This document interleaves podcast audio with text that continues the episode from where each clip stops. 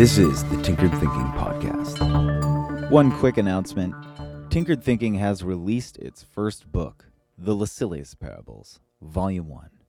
As many will know, a short story is released every Sunday, and this book is an illustrated collection of the first 50 stories released on the podcast. An enormous amount of effort and love went into this project in order to bring it to life. If you want to check it out, go to tinkeredthinking.com slash bookstore.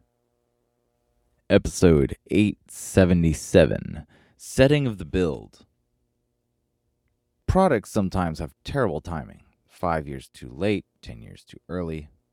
One would wonder if Jules Verne had been alive today, if he ever would have picked up a pen and written his science fiction. It's quite likely he may very well have become an entrepreneur and engineer seeking to bring his visions to life instead of recording them for others to take up when the circumstance for their possibility arises. Building isn't just a matter of making a thing, it's about twisting a circumstance and setting at the right time in the right way. This is why it's vital to get feedback early and iterate. Feedback doesn't just tell a builder what is right or wrong about their product, feedback is really information about the environment and the time in which we build. Imagine for a moment someone had built Twitter before there were smartphones. It could have worked on desktop computers before the rise of pocket superphones, but would it have taken off? Had someone built Twitter before the rise of smartphones, the project may have seemed like a failure. But imagine if, instead of seeing the project as a failure, the failure itself was regarded as feedback about the environment. Another example that is a bit more subtle is Instagram.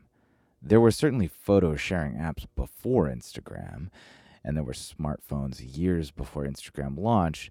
But what enabled Instagram to become the success it was has to do with camera technology. There were cameras on phones for years before Instagram, but the launch of Instagram coincided with a substantial jump in the capacity of cameras on phones.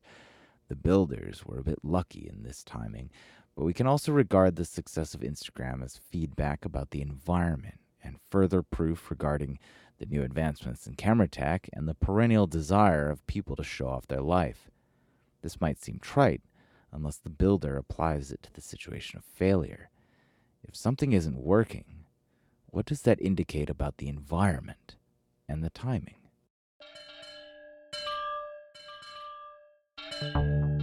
This is the Tinkered Thinking Podcast. Thank you so much for listening. If you find the Tinkered Thinking Podcast valuable, there are many ways you can support it. You can review it on iTunes. You can share it on social media with your friends. You can blog about it or discuss it on your own podcast.